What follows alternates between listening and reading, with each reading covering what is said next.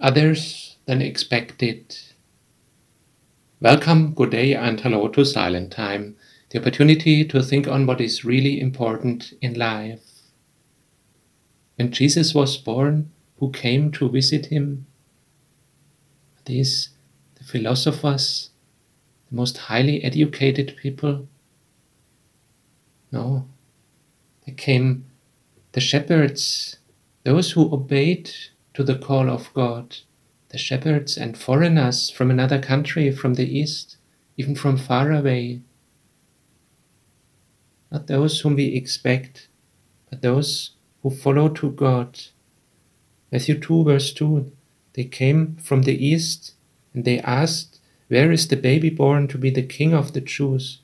He saw his star, we saw his star when it came up in the east, and we have come to worship him. Those who are ready to worship God, not those whom we would expect. And again, when two people went to the temple, who was accepted by God? The religious leader who stood in the front and was proud, self righteous, or the other one who knew that he is sinful. He was asking for forgiveness and was accepted.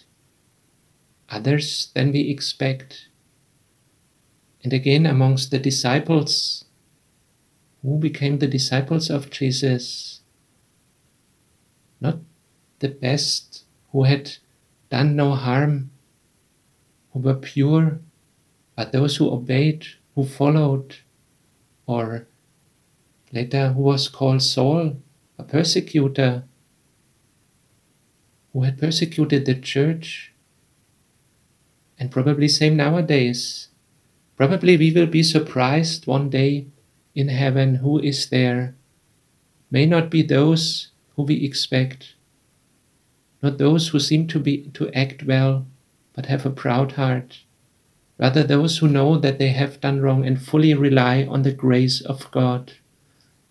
God has done everything, and He calls us. Are we ready to obey His word? Let's pray. Lord, we thank you that you receive everyone. We do not need to show any highest education. You receive everyone of whatever background. We do not need to be specifically chosen.